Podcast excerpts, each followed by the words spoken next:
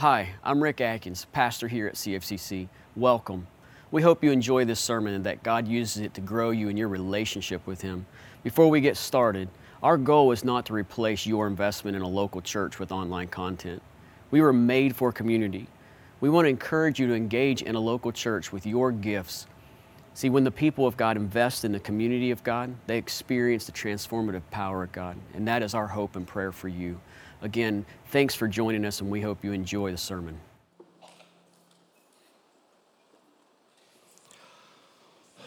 We don't have time. We just don't have enough time. I would love to open with a really insightful illustration for you, like how from the movie Karate Kid, like Daniel-san wants to learn karate, so he goes to Mr. Miyagi to teach him, and Mr. Miyagi has him paint his fence and wax his car. And Daniel starts getting frustrated because he didn't go there to do chores, he wanted to learn karate. And so he confronts Mr. Miyagi. He's like, Why are you having me do all this stuff? And then Mr. Miyagi says, Hey, paint the fence and then he tries to hit him. And Daniel uses the technique that he'd been conditioned with by painting the fence to block the attack. And all of a sudden he realizes he was being trained in secret and didn't even realize it. That it was through these simple, mundane, daily tasks that he was learning the skill that he desired. And that in the same way, that's how Jesus prepares and trains us. Not typically with great, big, mountaintop experiences, but with simple, daily, seemingly mundane tasks. Jesus trains and equips us to follow after him and to love like him. I'd love to open with an illustration like that. We just don't have time. Okay? There's so much to cover in this text that we're not even to scratch the full surface of it. So if you got a Bible or a Bible app, we're to be in Ephesians chapter 5, starting in verse 22. Before we get into it, I want to give you a quick disclaimer. Be prepared to be offended. Okay, this text is like the Oprah of offensiveness, right? It's like you get offended and you get offended and you get and everybody gets offended. And the great part of it is like none of you are to be alone. Right? We're just going ahead and offend everybody this morning. It's going to be a whole lot of fun. But before we do that, before we get into the content of the text, I want to take a moment just to share my heart with you and why I do things the way I do, why I approach them and, and take the points out of a text that I do. I believe that my calling and my job is to, as clearly, accurately, and faithfully as possible, convey the Word of God to you that you might know it, that you might understand it, and that through it you might be molded and shaped to live and love more like Jesus. I have no desire to be controversial. I have no interest in shock value. I could care less about hot takes. Okay? I, I have no desire or interest. I don't seek or strive to offend you in any way. And my prayer is that anything that is said does, that it causes offense doesn't come from me. See, sometimes the Word of God speaks in such stark contrast to the culture around us or to the values of our own nature that it is easy to be offended by it. And the temptation when that happens is to ignore the Word Right, let's just not talk about it. Let's put it off to the side. Let's call it cultural or say it doesn't apply in our modern society. Let's disregard the text or let's water it down and let's change it to make it easier to access. I can't do that and I won't do that. Because this is God's word to us. This is a source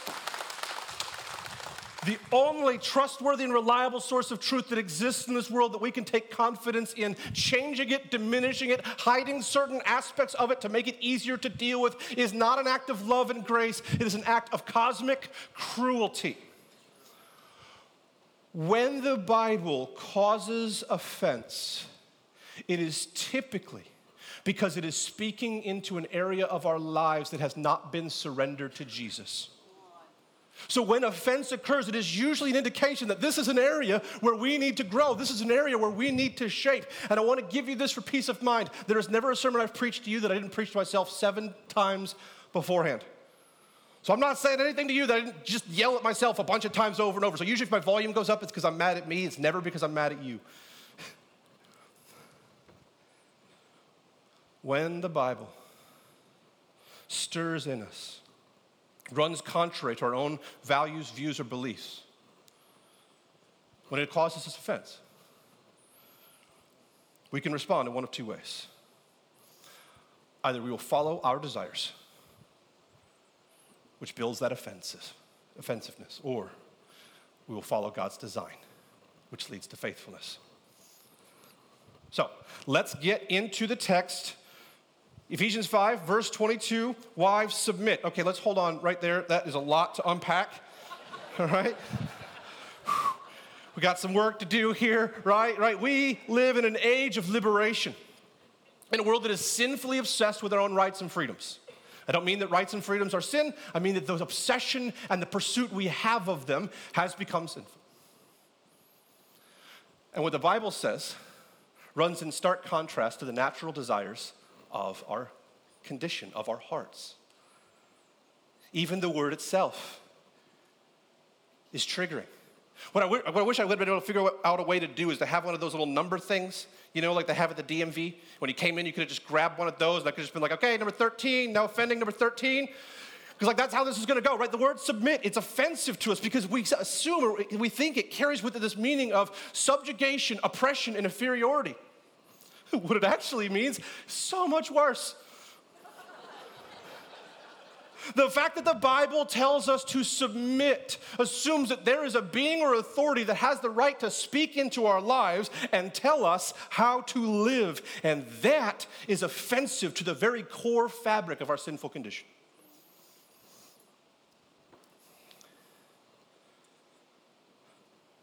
We have to be careful with this text. Otherwise, it will become the field upon which the battle of the sexes will rage.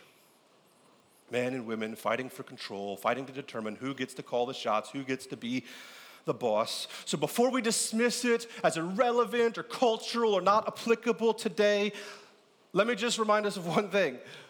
The author of this is the same God who created men and women in his image. He is the leading authority and expert on both. And what he is providing us here is a keen teaching and insight into how we were made by design, meant to be connected.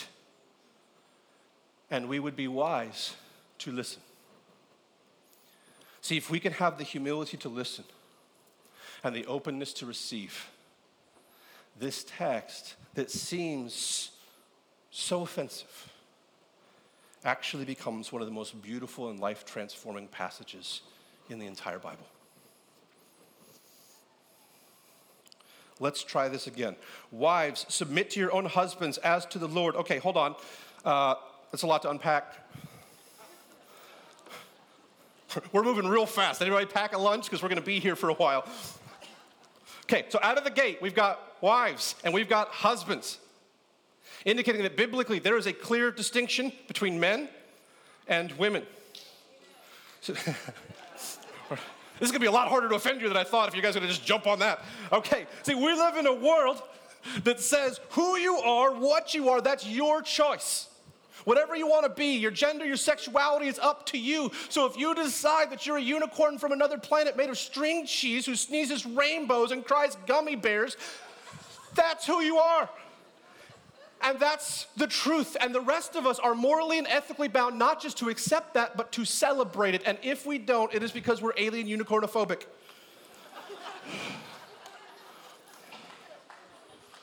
The world says it's your choice, it's your decision. You get to pick. Now, listen, I'm not by any means trying to slam or dismiss or be critical of any group of people, but here's the deal the Bible doesn't say we choose, the Bible says God made. That there's a clear. now, how we treat people who don't agree with this is completely a different issue. How the church has handled that, not always great. But God made that there's a clear biblical distinction between men and women. Number 18, now offending, number 18. But if that wasn't bad enough, what it also goes to say is that God has designed different gender roles for men and women within the household, that there is a divinely designed order to marriage, that certain things were made for, not everything, certain things were made for men, certain things were made for women, and there's a difference. So now we're offending number 22. Anybody got 22? Stick with me here. Because this is actually a beautiful thing when we understand it, when we recognize what it is. There is a distinction between men and women and different roles that we play in the relationship, but we need to clarify some things first. So, third time's a charm. We're going to get through the first verse of this thing. If it kills me, Wives, submit to your own husbands as to the Lord, for the husband is the head of the wife, even as Christ is the head of his church, his body, and is himself its Savior. Now, as the church submits to Christ, so also wives should submit in everything to their husbands. Whew, we did it. Here's one of the biggest problems with this text it has been historically and holistically abused for a long time. If you're a woman in the church and you've heard this text taught before, you've probably been mistreated with it. Because for so long, the attitude and posture of the church is that wives needed to just do what they said.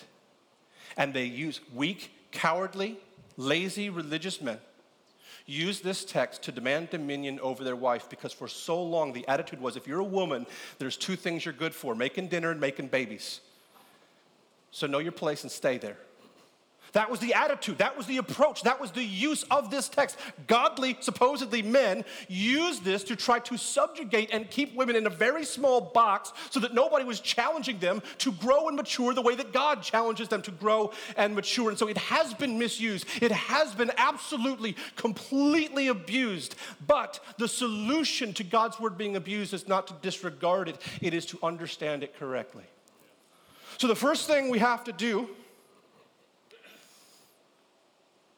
is to define what this does not mean. This doesn't mean that there is spiritual inequality. Okay, we mentioned it a little bit earlier, but Genesis 1:26, God says, "Let us make man in our image, and male and female he created them." God made male, God made female. He made both in his image. No matter what the world around us says, there's a difference between men and women. But the difference is not in their value. Men and women are made for different purpose, but are of equal value. Both are made in the image of God. So here's the deal, right? We hear this all the time in church. Oh, we're made in the image of God. Guys, you are not the image of God. Ladies, you are not the image of God. You are part of that image. And it is only when we come together according to the design and purpose that God made us in that we get to see the full picture of who God is and what He's revealing to us about Himself in that. We are only a complete picture of the image of God when we are together correctly. We are two pieces of the same puzzle, different but equal, each one reflecting a portion of who God is each one has the same value. The second thing this does not mean is that all women are to be in submission to all men. Sorry, traditional church of 20 years ago. That's not what it means. But this is about husbands, this is about wives. And many, if not most, of the issues that occur in Christian marriage occur because we ignore, neglect, or dismiss God's design for the roles of gender and how we are meant to connect with one another in marriage. So we start with the wives. Wives, be in submission to your own husband. Number 28. Now offending, number 28. Did I do 28 already? I'll offend you twice, it's cool. That does not mean that your husband is the Lord. Hey, I know, like wives, this is super shocking for you. You're like, really? Like my husband, he's just so close to perfect, it's easy to forget that he's not Jesus. Like, guys, you can't see this, but like the collective feminine eye roll was palpable in the room. Right? Like my mom told me when I was a kid, like if you roll your eyes, you know they're gonna get stuck that way. Here's how I know that's wrong. If that didn't cause it, nothing will. right?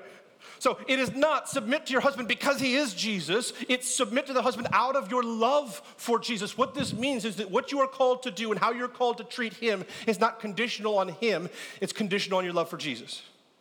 You're not submitting to him because he's better than you, smarter than you, more capable than you, more worthy than you. You're submitting to Him because Jesus calls you to do it. And while your husband may not always be worthy of that submission, while he may not always be worthy of the attitude and approach you take to him, Jesus, who calls you to do it, always is. Here's where it gets messy. Not all husbands are good, godly leaders. So, you saying that I should follow my husband into sin? No, never, okay? This is, right, your husband's an authority. He's not the only authority, he's not the highest authority. Well, does this mean that I don't have any voice? I don't have a right to challenge or question him? Absolutely not.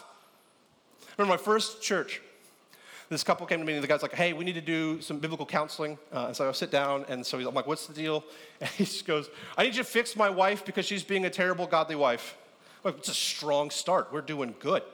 And I'm like, I've been in pastoral ministry for like 12 minutes at this point. It's like my third counseling session. I'm like, this is my opener. This is my training. Awesome. So, so tell me what's going on. He said, well, I have this idea. As the man of the house, it's my job to provide and take care of the house. So I had this idea that I wanted to go into the crawl space under the house and I wanted to light a fire to help heat the house and save on our utility bills. And he was furious with her because she wasn't submitting to him because she said, I don't think that's a great idea. I'm like, cool, thanks, Jesus, for this opening counseling session. So I said, you know what, man, you're absolutely right. She clearly doesn't get it. You light a fire, in the crawl space in your house, that is a great and effective way to reduce your utility bills. Because I'll tell you right now, that'll heat your house real good for like three hours. And then you won't have any utility bills because you burned your house down, you nincompoop. Like, stop talking, listen to your wife, get out of my office. Like, that's the thing. To be in submission to your husband does not mean you reduce your voice or your value. It doesn't mean that you don't challenge or question your husband. It doesn't mean that you are inferior in any way to him. Submission is not about the what, it's about the how. It's about the approach that you take and how you honor your husband in your relation, in relationship. So what happens typically the default of our condition is we want something if it doesn't align we fight and so the wife has learned she's not going to get what she wants. She needs to fight harder. She needs to take control. It goes all the way back to the fall, but she's trying to lord over her husband. Our default condition is okay, if he's not going to give me what I want, I'm going to force him. And so a lot of times, the approach that wives will take to their husbands is to nag, belittle, complain, and criticize. And then the husband fights back and they're like, well, this isn't working. Yeah, it doesn't work. What the Bible is saying is there's another way to achieve the same result. There's another way to get the results that you want. See, ladies, your husband is made to fight. He's either going to fight for you or he's going to fight against you. And which he does will be a reflection of how he perceives your treatment of him.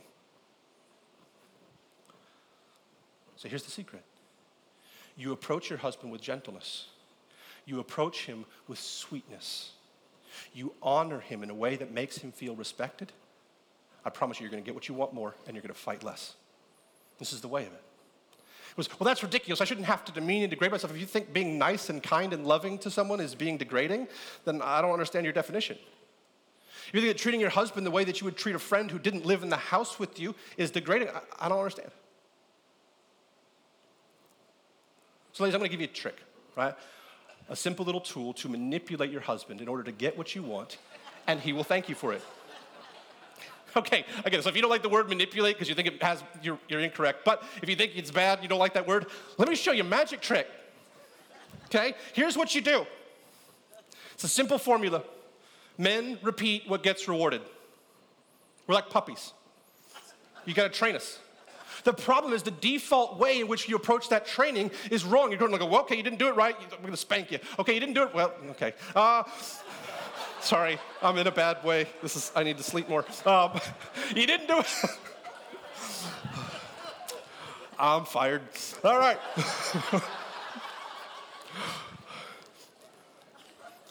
Right? So the, the, the, default is like, okay, I'm gonna nag you, I'm gonna criticize you, I'm gonna push you down, I'm gonna make sure like that you learn this lesson because if I complain at you enough, then you'll just give in and surrender. That's the typical like kind of default approach in many cases. Oh, On work, so here's what you do you celebrate your husband when he does something right, you make a spectacle out of it. Right? Parade, confetti. I mean, you just go nuts, and it's gonna feel stupid right? You're gonna, you're gonna blow everything out of huge proportions. Like, oh, you put the plate in the sink after dinner, something I've been asking you to do for 15 years and you did it once? Let's go to Disney. You're amazing. Right? But that's it feels so weird and so dumb. But here's the deal. If you make him feel like your hero, you make him feel like the knight who stormed the keep and climbed the tower and slew the fire-breathing dragon because he put trash in the trash can, you know what he's gonna do?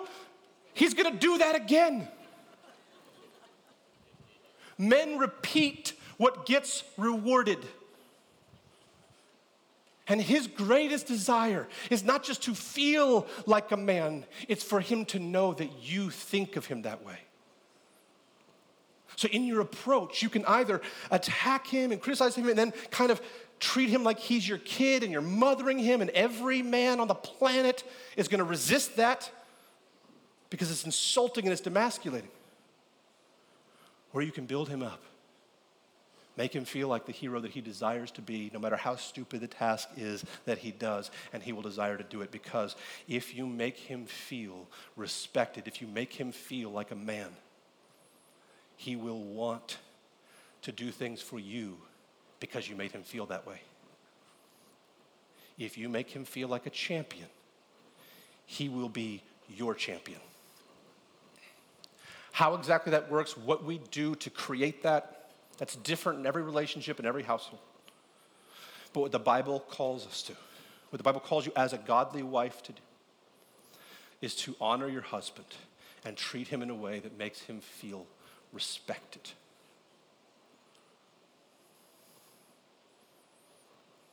Do that, and it will change the course of your marriage and of your life. See, in the Old Testament, there's a book called Song of Solomon. And in the book, the, there's a, basically it's a couple writing love songs back and forth to each other. And the husband writes to his wife, describes her, and calls her his Engedi. And Engedi is a paradise oasis surrounded by an arid desert. It's a place of peace, of comfort, and of rest. That's how he feels about his wife. In a hostile world of exhaustion and fatigue, of overbearing heat, she's his place to rest. She's the place where he finds peace. She's where he wants to go for comfort. Is that how your husband would describe you? And if not, you've got some work to do. Number 88, now offending, 88. Before we try to go like, oh, the Bible's a chauvinistic book, written, it's all sexist, and a bunch of men did all this, let's be clear, because it's easy to lose sight of context. The verse right before this section, Paul says, submit to each other in Christ Jesus.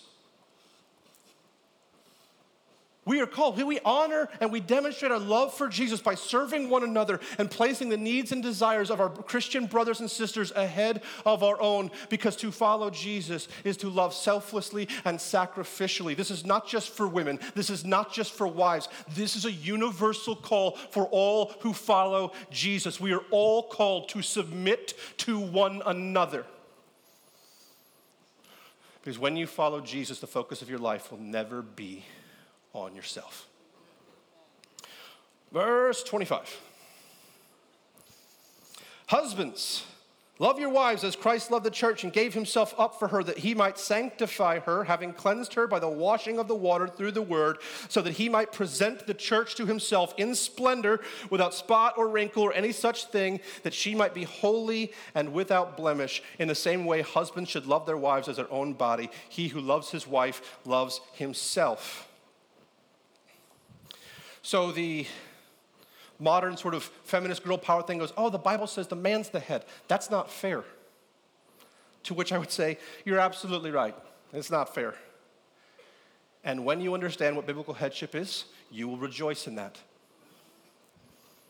Anyone who desires biblical headship does not understand what it actually is. It's not control, it's not power. It's not being the boss, calling the shots, making the, wielding all the influence. It's sacrifice. It's service. It's self denial.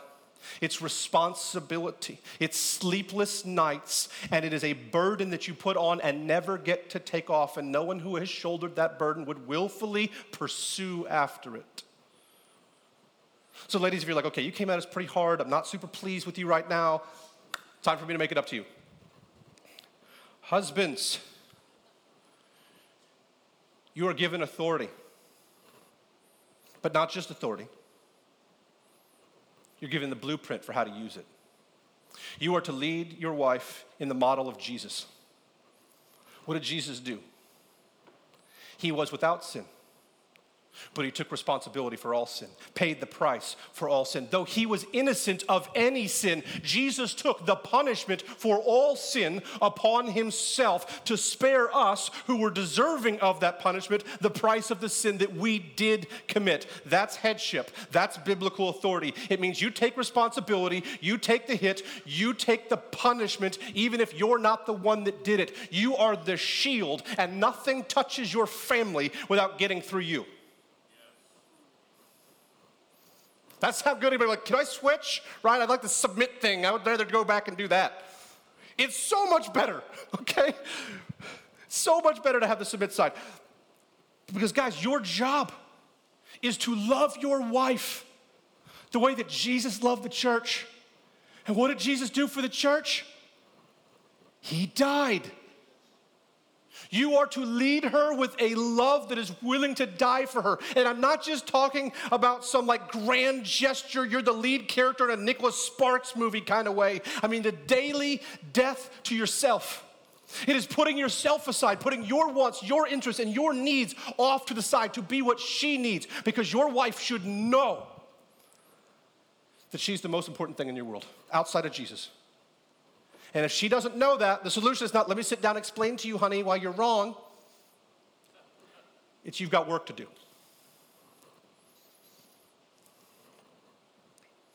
We are called to love our wives the way that Jesus loved the church. So let's get practical with this. As you are to be the spiritual leaders of your house, how can you be the spiritual leader if you haven't been where you need to go? You can't lead people where you haven't been. And a lot of times, what happens is our wives struggle with this, not because they don't desire to honor Jesus, but because we have been negligent in our jobs. Because we have been lazy in our approach. You are the spiritual leader of your house. That means you need to be praying for your wife every day. Not, and not, listen, not just like praying that she realizes how lucky she is to have you. Okay? That's not the one you're aiming at. It's not, oh, I hope that she realizes that she's right. God, show her how right I am so that she'll just listen to me more. No, you are praying for her spiritual growth. You're praying for her heart. You're praying good for her. And you, as the husband and the spiritual leader of the house, need to be devoted to your own spiritual growth. That means you are spending time with Jesus in prayer. You're soaking up the word and seeking to understand it because how can you be the spiritual leader of your house if your wife is more spiritually mature than you are? But look, I get it. We don't start that. Sometimes we don't start that way. It's one thing to not start more mature than her, it's another thing to stay less mature than her. If your wife has a closer relationship with Jesus than you do, your order is out of whack. And it is your job and responsibility in honoring Jesus to catch up to her and to pass her.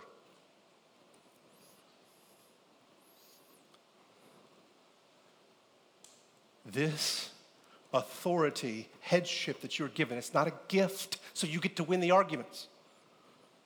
It's a challenge. Because many of us, even though we are hardworking physically, are very lazy spiritually. This is a call to get off the couch and get to work. Number 89. Now offending, number 89. Stop being lazy. Just because you're a man doesn't mean you get to demand that she do whatever you want to do because if she's closer to Jesus, she's got more right to talk about what Jesus wants than you do. That's not the way it's supposed to go. So you need to grow up and mature. So here's my challenge to you guys. Don't ever quote this text at your wife. Right? That's a great way to spend the night on the couch, okay? Don't do it.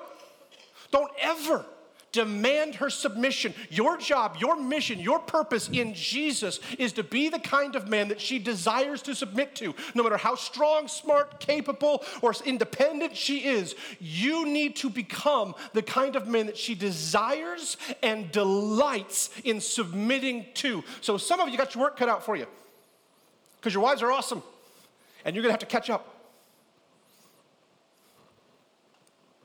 Be worthy of her submission not demanding of it.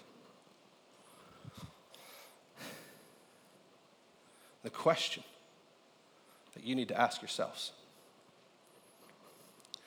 is my wife more like Jesus because she's married to me?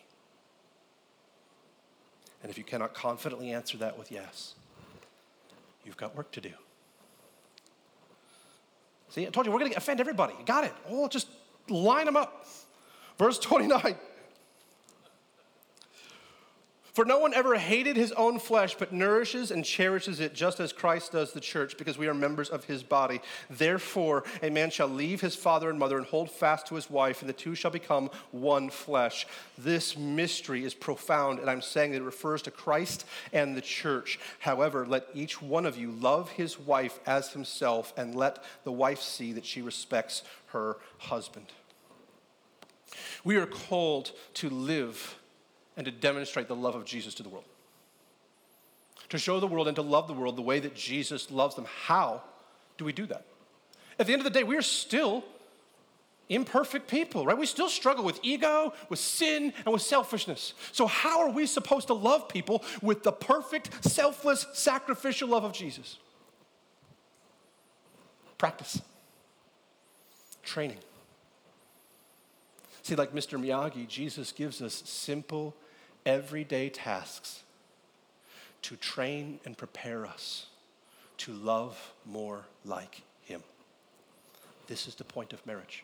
The biblical purpose of marriage is not just happiness, it's holiness. Marriage is the arena in which we train to love someone else with the selfless, sacrificial love of God.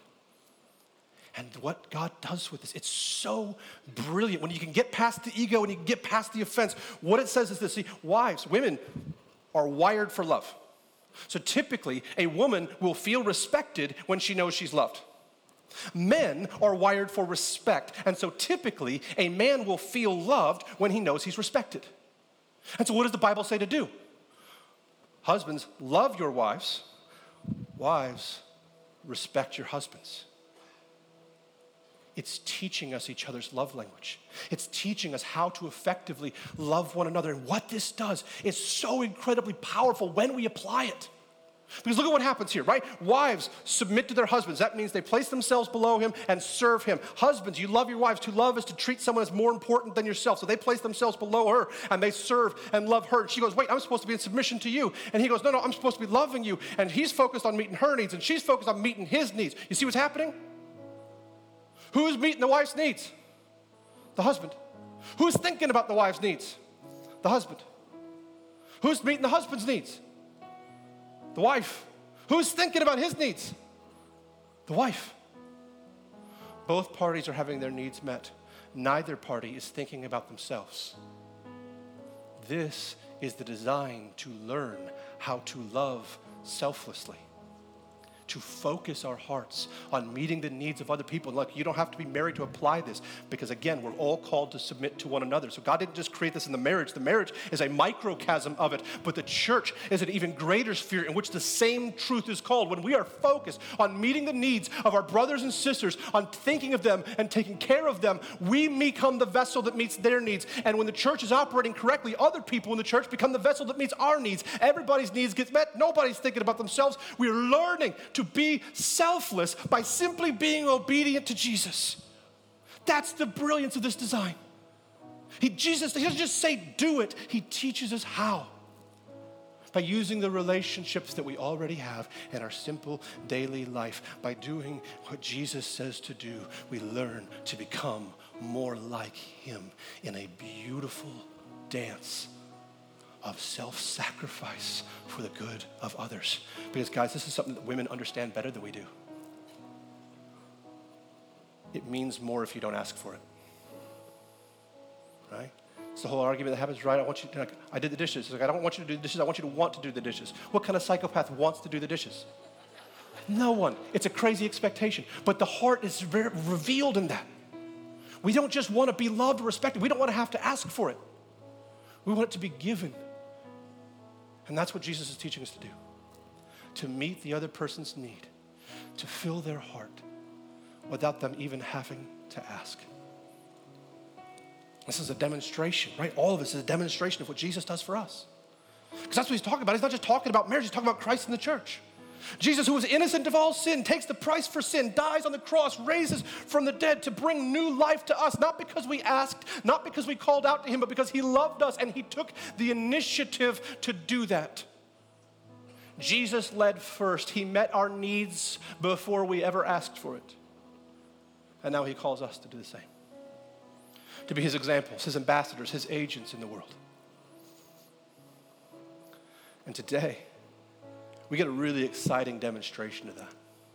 At one o'clock, we're going out to the beach, and we're going to see lives surrendered to Jesus as people make a public declaration of faith through baptism. It's one of the most exciting things that happens in a church. We have like 32 people signed up. So,